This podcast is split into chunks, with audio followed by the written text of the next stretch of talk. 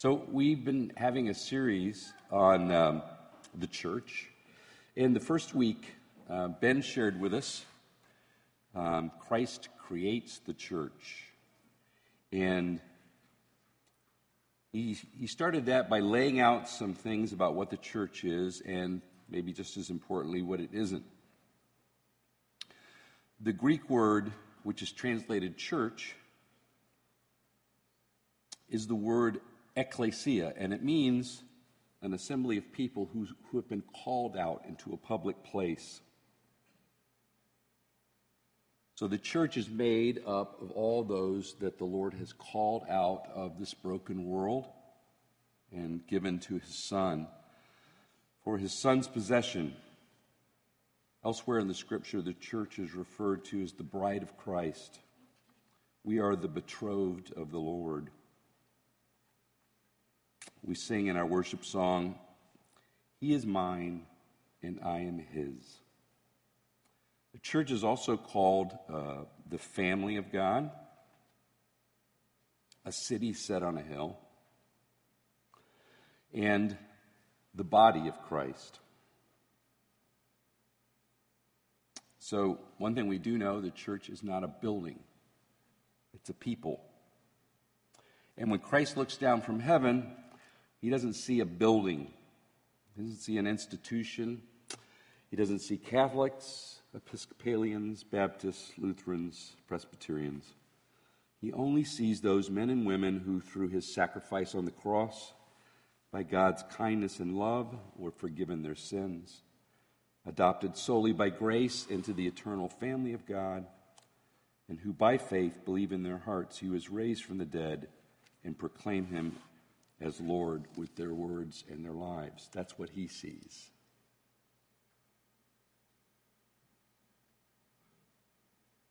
So we also saw that Jesus was the cornerstone and a living stone, the scripture refers to him as. And that's kind of where this series gets its name, Cornerstone. And that cornerstone is the first stone that's laid when you're building a building. It establishes where the corner of a building is going to be, which establishes where the rest of the building is going to be. And every other stone, every other block that is laid is set is put on top of that stone, that cornerstone. And the Pharisees, who were the religious establishment of Jesus' day, rejected Jesus. And religious people will always stumble over Jesus because he's never quite what they expect. Let's read this, these verses real quick from 1 Peter 2, verses 4 through 11. As you come to him, the living stone, rejected by humans, but chosen by God and precious to him, you also, like living stones, are being built into a spiritual house, to be a holy priesthood, offering spiritual sacrifices acceptable to God through Jesus Christ. For in the scripture it says, See, I lay in sto- a stone in Zion, a chosen and precious cornerstone and the one who trusts in him will never be put to shame. Isn't that a wonderful promise? If you trust in Jesus, you will never be put to shame. Now, to you who believe, this stone is precious, but to those who do not believe, the stone that the builders rejected has become the cornerstone. The Pharisees rejected Jesus, and yet Jesus is the cornerstone upon which God planned to build everything.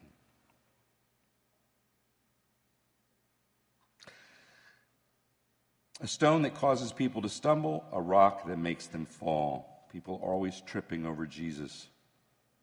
They stumble because they disobey the message, which is also what they were destined for. But you, now he's talking about us, you are a chosen people, a royal priesthood, and a holy nation God's special possession, that you may declare the praises of him who called you out of darkness and into his wonderful light. We are the called out ones, the ecclesia. We have been called out of darkness and into his wonderful light. Once we were not a people, but now we are the people of God. Once we had not received mercy, but now we have received mercy. So that was our first week. Our second week Ben covered a couple of the sacraments. The, the two that we celebrate, they're memorials, very important memorials that which Christ established for us and by which we are to remember him and what he did for us. They remind us of the good news over and over again. Baptism is the first. And by baptism, we publicly proclaim him as our Savior. And we remember that when we received him in his Spirit, something new and wonderfully different was birthed in us. A nature which actually desires to love God and worship and serve him. And we also remember that by walking in that new nature and following after him, we can daily deny the old nature that only wished to serve ourselves. And the second sacrament, communion, which we at Covenant celebrate every week when we get together. And in communion, we remember his sacrificial death for us, his body, like the bread broken on the cross, so we can be unbroken and whole. His holy, innocent blood spilled on the ground because it was the price a just and holy God demanded for our rebellion against him. And through it, through that blood, we can now be reconciled and brought back into the eternal family of God. So this week, I'm going to talk a little bit about Jesus as the head of the church and some things about what makes a healthy church and some things about ministry and government. But first, let's pray. Father, we thank you for the church. We thank you for the church universal throughout all history and time and space. And we thank you for the church local, covenant church. Thank you that you've made us part of your people, part of your family here in Bowling Green, Ohio. Thank you that you're leading us by your Spirit. We trust in you. Thank you that wherever we're gathered together, you are in our midst.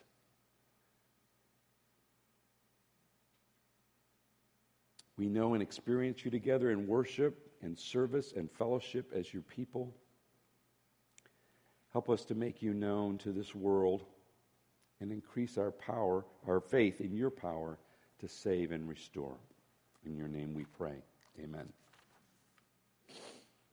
So, Jesus is the cornerstone by which the church universal and any local church in particular, like Covenant, is built or should be built. Jesus is the head of the church. So let's look at these verses in Ephesians 1.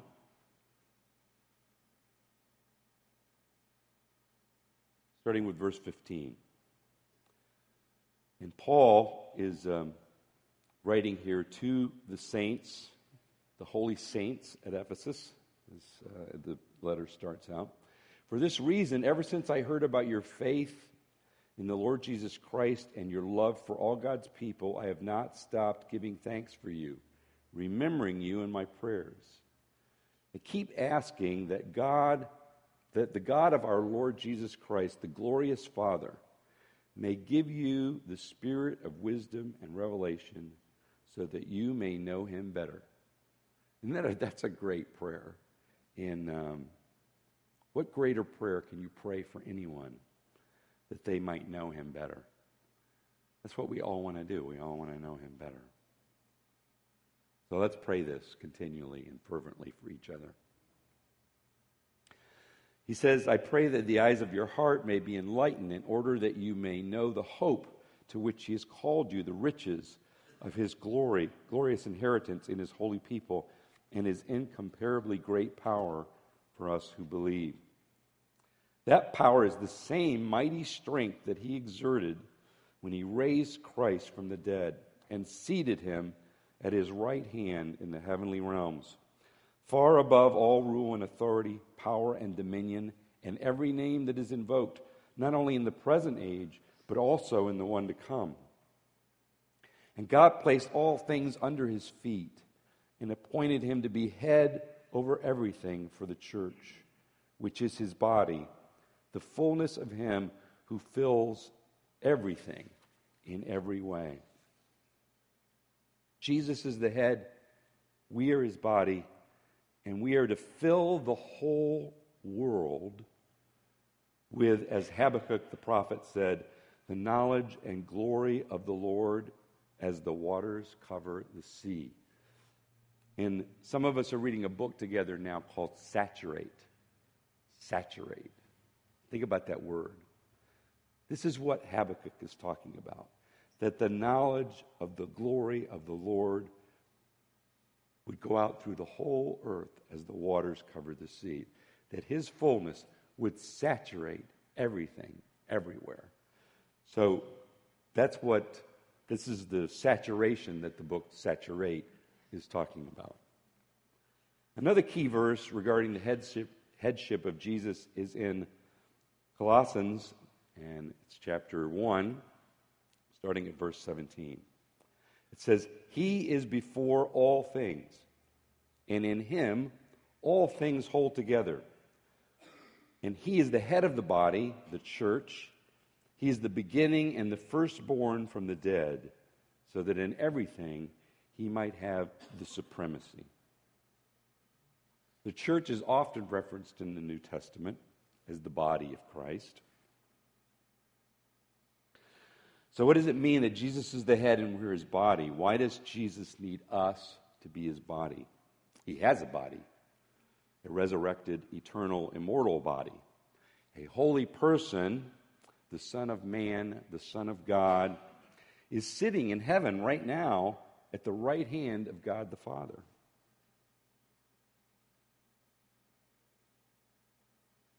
We're told in Colossians 3 Since then you have been raised with Christ, set your hearts on things above, where Christ is seated at the right hand of God. In Hebrews 10, chapter, or chapter 10, verse 11, says, Day after day, every priest stands and performs his religious duties. Speaking about the Old Testament priests. And again and again, he offers the same sacrifices, which can never take away sins. But when this priest, Jesus, had offered for all time one sacrifice for sins, he sat down at the right hand of God. And since that time, he waits for his enemies to be made a footstool for his feet. And the scripture goes on to say, even, and this is amazing, that in the Spirit we're seated with him. Ephesians 2 6. And God raised us up with Christ and seated us with him in the heavenly realms in Christ Jesus.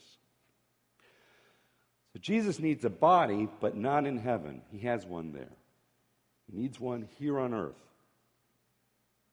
to be his arms and his hands and his legs and his feet and his eyes and his mouth, and that's us. We're his body. Why does he need a body here on earth? He needs a body here on earth because of that to know Jesus and to make him known. We want to make him known. That's the work that he's given us to do. So, though in the Spirit we're seated with Christ in the heavenly places, we have business to attend to here on earth. Our business is in every place, in every way, through our acts, through our words, through our lives, to introduce everyone to Jesus and to convince them not to come to Covenant Church, but to convince them that God loved them so much, he sent his only Son to die for them. And that they can know God and a living, risen Christ through his Spirit. And that is good news indeed. So, our work of service, in short, is to convince people that God loves them. That's surprisingly hard to do sometimes. And the reason it is, is because there's something twisted and perverse in us as people, as humans, that we want to earn our way to heaven. We want to say, well, if you ask someone if you know they're going to heaven, they might go, well, I'm a pretty good person. You know, I'm a pretty good person. But when the, Jesus, when the Pharisees came to Jesus, they said, they addressed him, they said, Good teacher. And here's what Jesus said He said, Why do you call me good? There is no one truly good but God. So if Jesus wasn't willing to be called good, I don't know how well our goodness will stand up. Probably not too well. So, Jesus, why did he leave? This is an interesting question. I was thinking about this the other day. So, Jesus came. He left the first time because he had to descend into the grave, and then he was resurrected. And then he was with his disciples for a while, and then um, he left again. So I was wondering, like, why did he leave? Why didn't he just stay? It would have made things so much simpler. He could have set up like a headquarters in Jerusalem and, you know, people, be easy to tell people about Jesus. We'd just go, he's over there. He's that guy right there, you know. But he didn't. He went back to his father. And he gives us a clue about this in John chapter 14 and 15. He says, If you love me, keep my commandments, and I will ask the Father, and he will give you another advocate to help you and be with you forever, and that is the Spirit of truth. The world cannot accept him because it neither sees him nor knows him. But you know him, for he lives with you and will be in you. I will not leave you as orphans, I will come to you. Before long, the world will not see me anymore. But you will see me. Because I live, you also will live. And on that day, you'll realize I am in my Father, and you are in me, and I am in you. And whoever keeps my commandments is the one who loves me. And the one who loves me will be loved by my Father, and I too will love them and show myself to them. All this I have spoken while still with you, but the advocate, the Holy Spirit, whom the Father will send in my name, will teach you all things and remind you of everything I have said to you. So, one of the reasons Jesus had to leave, had to go away, was so that he could send the Holy Spirit. See, if Jesus had stayed, God, throughout all of history, has wanted to relate to us as his children, as his creatures, through faith. He wants us to believe in him. And this is true not only for us today and for the people who lived in Jesus' time, but also for the saints of the Old Testament. It says that Abraham believed God, and it was counted to him as righteousness. So God has always wanted to deal with us through faith. Well, if Jesus had stayed, there would have been no faith involved. I mean, he would have just been right there. And if you needed any proof, he could have done some wonderful, amazing thing. So, God wants us to have faith in him. If Jesus had stayed in his resurrected um, body, there wouldn't have been that faith. The word advocate here, by the way, that's used for the Holy Spirit is this Greek word parakletos. And it's translated in various places as counselor, helper, advocate, intercessor, strengthener, encourager. It's the one who's called alongside to help. So Jesus went away, but it, as the scripture says, he didn't leave us as orphans, he sent the Holy Spirit. So Jesus is the head of the church. He resides in heaven, where he's seated at the right hand of God the Father. But he is present in the church through his Holy Spirit.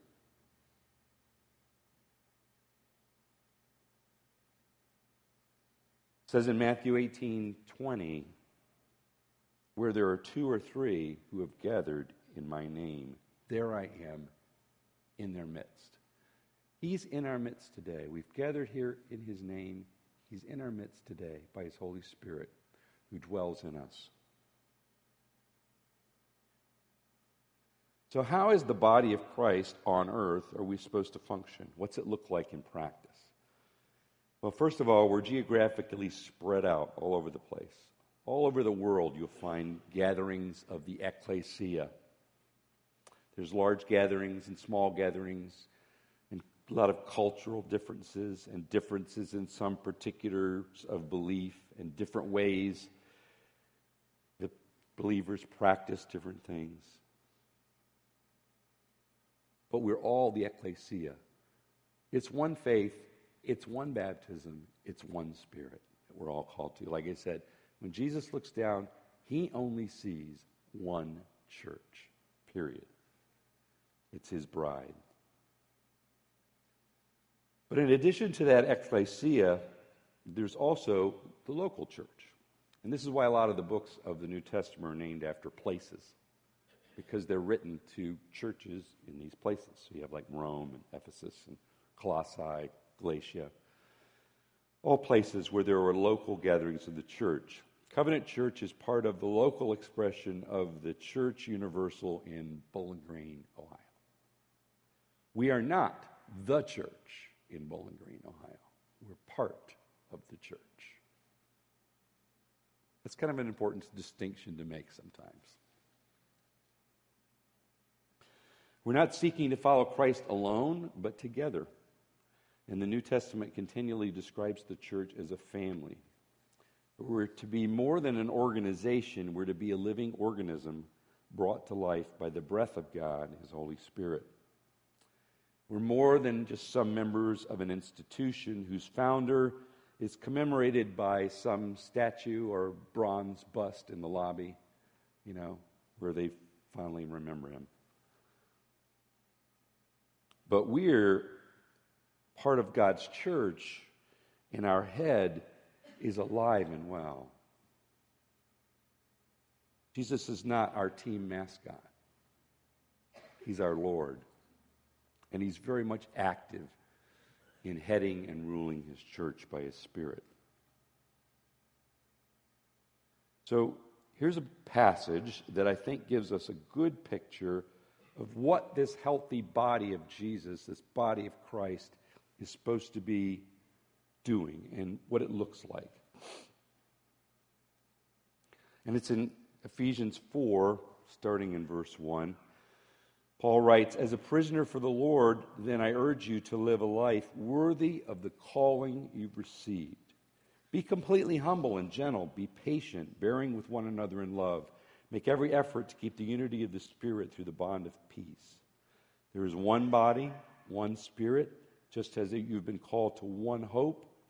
When you were called, one Lord, one faith, one baptism, one God and Father of all, who is over all and through all and in all. But to each one of us, grace has been given as Christ apportioned it. This is why it says, when he ascended on high, he took many captives and gave gifts to his people. What does he, what does he ascended mean? That he, but that he also descended into the lower earthly regions. He who descended is the very one who ascended high into all the heavens in order to fill the whole universe. So Christ himself gave the apostles, the prophets, the evangelists, the pastors, and teachers.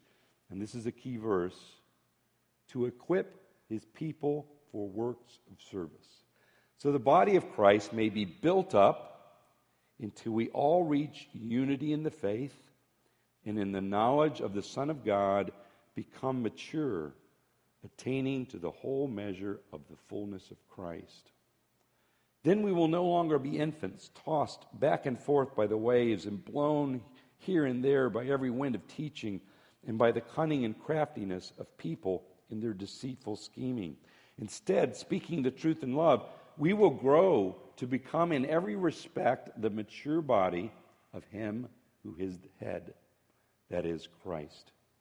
From Him, the whole body, joined and held together by every supporting ligament, grows and builds itself up in love as each part does its work. That's a beautiful picture of the way the body of Christ is supposed to be functioning in the earth. Each one of us has grace given as Christ has apportioned it. And all these gifts, these ministry gifts that God gives to the church, He gives for a reason. He gives these gifts to equip His people for works of service. What is this calling that Paul is talking about in the beginning here? He says, Live a life worthy of the calling you've received. Now, I thought only preachers and ministers and pastors and evangelists and missionaries and maybe priests and nuns, I thought only they had like a calling. You know, that's kind of like what's what you hear taught.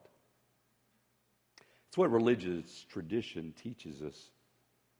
Uh, it's not what the scripture teaches. And it's not at all in keeping with how Jesus wants the church to work. Every one of us has a call to be a minister of Jesus Christ on earth. We're all called to share his good news with everyone. We're all called to serve him in all that we do, employing whatever gifts and abilities he has given us and wherever he has placed us. Each one of us, grace has been given as Christ apportioned it. There's a lot of distinctions in the church that have crept up over time and over history between clergy and laity. And in many cases, they're misguided, and in some cases, I think they're actually harmful to the mission and purpose of the church. Now, that may sound radical, but if you go and read the New Testament and let the teachings of Christ be your guide and the apostles, I think you'll see it's it's not really all that radical. So, what are these gifts that Paul is speaking about in Ephesians? These apostles, prophets, evangelists, pastors, teacher. I don't have time to teach on all of them individually or, or the other gifts in terms of what they do. Maybe we can explore that in a series like in the future. But I'm going to propose that they and any other ministries which Christ has given to his church are about one thing and one thing only. And that's found in verse 12 of the passage I just read. To equip his people for works of service. That's you. So Perhaps a traditional view of the church is that there's a pastor or other professional who is hired and we pay a salary to, and they go out and they do the works of service. And we cheer them on, you know, go. But that's not what the scripture teaches us. The scripture teaches us that that pastor or that teacher or that person is to equip us for the work of service. Each one of us.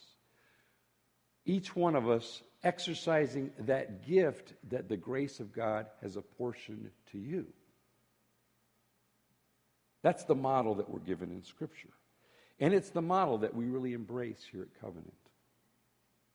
God has called us all to do the work of service. We value the gifts of ministry that God has given to us. Brother Ben is a tremendous blessing to us. Where is he? Um, but he would agree we didn't hire him to do the works of service. We hired him to help prepare us to do the works of service. Just like Allison's job is not to raise your kids to follow Christ. See, kids are our own to raise. That's your job.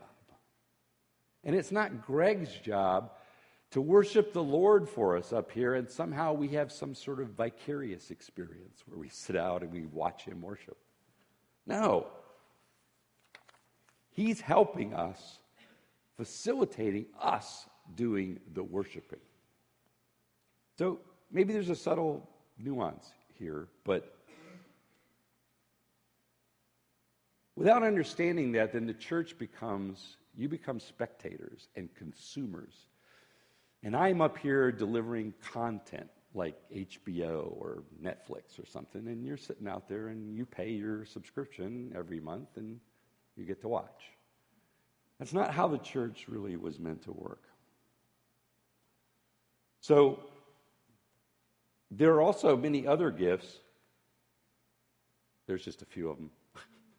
Let's go through these individually. No. that ain't going to happen. But you can see there's a, a large diversity of gifts that are spoken of in the New Testament. All these gifts, all these apportionments of grace that God has put into our lives. You have a gift that God has given you. You may not know what it is, or you may actually be recognized or exercising it and not even recognize that you're exercising the gift that God's given you. There's many gifts besides just the named gifts. Ultimately, all these gifts working together make for a healthy body of Christ. There's a great interdependency of all these gifts on each other. And 1 Corinthians 12 talks about these interdependencies in a metaphorical language of the body. It's the part that talks about because I am not a hand, I do not if the foot should say, I'm not a hand, I do not belong to the body, or for that reason it would stop being a part of the body, the ear can't say, because I'm not an eye, I'm not part of the body. Each part of the body is needed. The ear needs the hand, and the hand needs the eye, and we all need each other. We all need all those gifts that God has put in the body to be working together. Whereas the last part says, Now you are the body of Christ and each one of you is a part of it. Now, think about this. What if one of the primary reasons for these gifts is not only to do what they do, but also to teach us to do what they do? So that a person with a gift of caring for others, a pastoral gift, not only cares for others, but he or she also mentors us in how to care for others. What if a teacher not only delivers a message, but he helps us learn how to teach others about Jesus? What if a person with the gift of hospitality not only is hospitable, but through their example and through what we can learn from them, teaches us to be more hospitable, and so forth throughout all these gifts. You want to learn about hospitality? Go hang out with Bev Spencer for a few days. There's a lot to learn there. So, see what I'm saying? Not only do we exercise our gift, but in our giftedness, we are helping other people to exercise that gift. All of us should be able to teach. All of us should be hospitable. All of us should be able to prophesy. All of us should be able to do these things. Perhaps that isn't the, the main gift that God has given you, but it's something that all of us should, should learn to do as we share the gospel and as we function as a body. So, just something to think about. And in addition to doing what they do, these gifts also teach us to do what they do. So I want to conclude just by talking a little bit about government. Um, and government is also a gift. Jesus is head of the church universal and the head of the church local. He's the great shepherd of the sheep. And one of the things, gifts that he gives to the church is under shepherds. And, those, and that gift involves leadership, administration, and governance. There's many ways that that functions in practice. Just as the ministry of the church comes from a plurality of gifts, we believe that the government of the church comes from a plurality of leaders. There's no one person who's the leader of Covenant Church although we have many gifted leaders. In terms of oversight and accountability for ministry, day to day affairs, and watching out for the church, covenant has historically been governed by a plurality of elders. And I don't know how well you can see that. I guess it's big enough. Um, let me just talk a little bit about this diagram. First of all, Jesus Christ is the head of the church, and all of us are ministers of the gospel of Jesus Christ. Other categories may be a person who is paid to do work for the church, and that may be full or part time. Or they may do work for the church and be unpaid, and that may also be full or part time.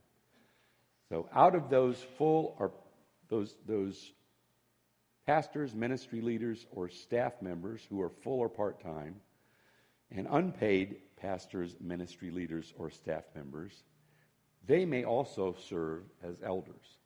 But they're two separate roles. That is, the service in government as an elder is not necessarily connected to the ministry function that they exercise in the church. As an example, Ben is our pastor of community life. He is not an elder. He's on his way to becoming an elder, we hope. He's been meeting with us and is an elder in training. But he's not an elder. Uh, he's not in that government role, but he very much is in a pastoral ministry role. So I just wanted to show you that to kind of lay out um, what our particular practice is in terms of ministry and government. And if you've got questions, other questions about that, definitely come talk to me. Some, I'm not sure exactly how clear that is. Um, looks kind of complicated, but it's really not. And last of all, I wanted to talk about um, our documents, governmental documents. Uh, if you get the newsletter, how many people get the newsletter? Oh, good. Boy, I'm glad to see that. Um, we talked a little bit about it in the last newsletter. By the way, thanks to Nancy Aridin and to Greg for doing that for us. They do a great job. Um, we talked a little bit about this. We're working on rewriting our, um, our statement of faith, our Constitution, and our Articles of Incorporation. Um, we've been around as a church for 40 plus years. And over that time, our organizational documents have kind of evolved organically and been kind of a patchwork of all kinds of documents from the past. And Victor, our beloved attorney and beloved brother, has been after us for a number of years to tidy things up a bit there. So we've been working hard on that. And it's basically three documents. One is the statement of faith, which is a concise statement of what we believe and hold in common as a church. The other is a constitution, which has more detail about how things work. And then the articles of incorporation are basically for the state of Ohio's consumption.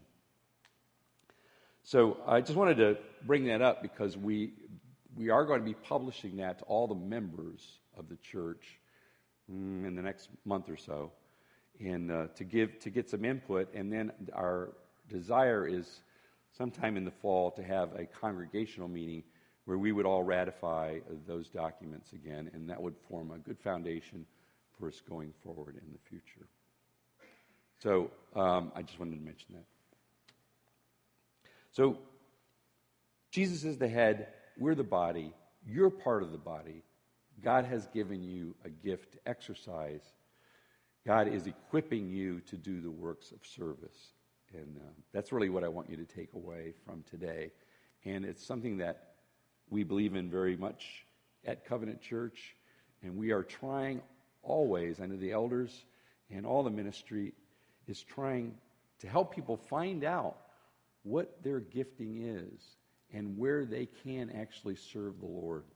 And um, I think there's some exciting things in that area that are going to be happening uh, as we get further along with the Saturate book for those of you who are reading that. And uh, if you're not part of a, a Saturate uh, group, I would encourage you to maybe consider joining one. Um, I know the one that we have, we've been having a great time, uh, fellowship. And um, let's pray. Father, we again thank you for Bowling Green Covenant Church. We thank you for your grace. for the love that you have shown us, for your guidance by the Holy Spirit. We thank you for him, the advocate who has come alongside to help. Thank you for sending the Holy Spirit to us. Thank you for his presence with us. And we just uh, ask your blessing upon the works that we do in your name. We pray that all that we do might help us to know you and to make you known. In Jesus' name, amen.